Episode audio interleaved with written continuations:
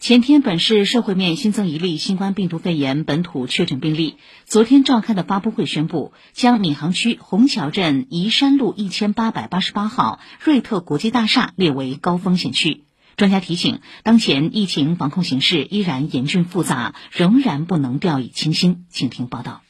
闵行区副区长李瑞介绍，该病例二十九号上午来沪，活动轨迹涉及闵行多处。除了入住酒店所在的大厦之外，还涉及到闵行区宜山路一千九百九十九号科技绿洲十栋、宜山路一千七百六十八号富川小食堂，以及吴中路一千零九十九号一号楼的大成海鲜烧烤。目前，闵行区虹桥镇宜山路一千八百八十八号瑞特国际大厦列为高风险区，虹桥镇的其他地区列为低风险区。市卫健委一级巡视员吴乾瑜说，当前境外疫情持续高位流行，我国周边国家疫情快速反弹，国内疫情多发，部分地区疫情外溢未完全阻断，叠加暑期返程高峰等因素影响，上海面临的疫情输入风险持续加大。八月三十日报告的这例本土确诊病例，就是在该人员外省出差来沪后的核酸筛查中发现异常的。所以我们在这里重点要提醒一下，就是来自有本土疫情省份的来沪返沪人员抵沪后，要尽快的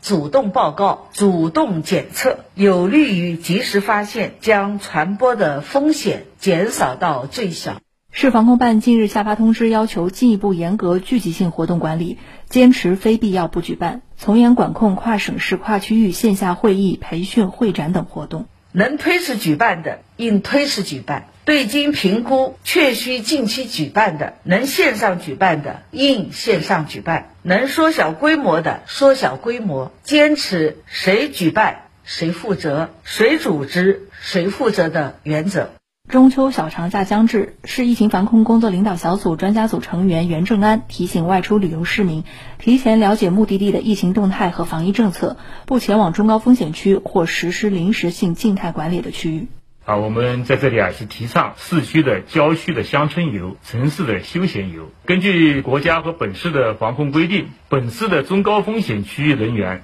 实行风控。或管控措施，人不出户或小区。低风险区的人员可以持四十八小时的核酸阴性证明离户，其他人员必须持有七十二小时的核酸的阴性证明。袁正安说，外出时坚持防疫三件套和五还要的同时，还要做好行程记录。回上海后要及时核酸检测，并进行自我健康监测。如果出现了发热、干咳等可疑症状，应及时就近前往具有发热门诊的医疗机构就诊。并主动告近期的旅行史。如果近期曾前往国内涉疫的这个区域啊，应在抵沪后尽快且不得超过十二个小时，向所在的居村委和单位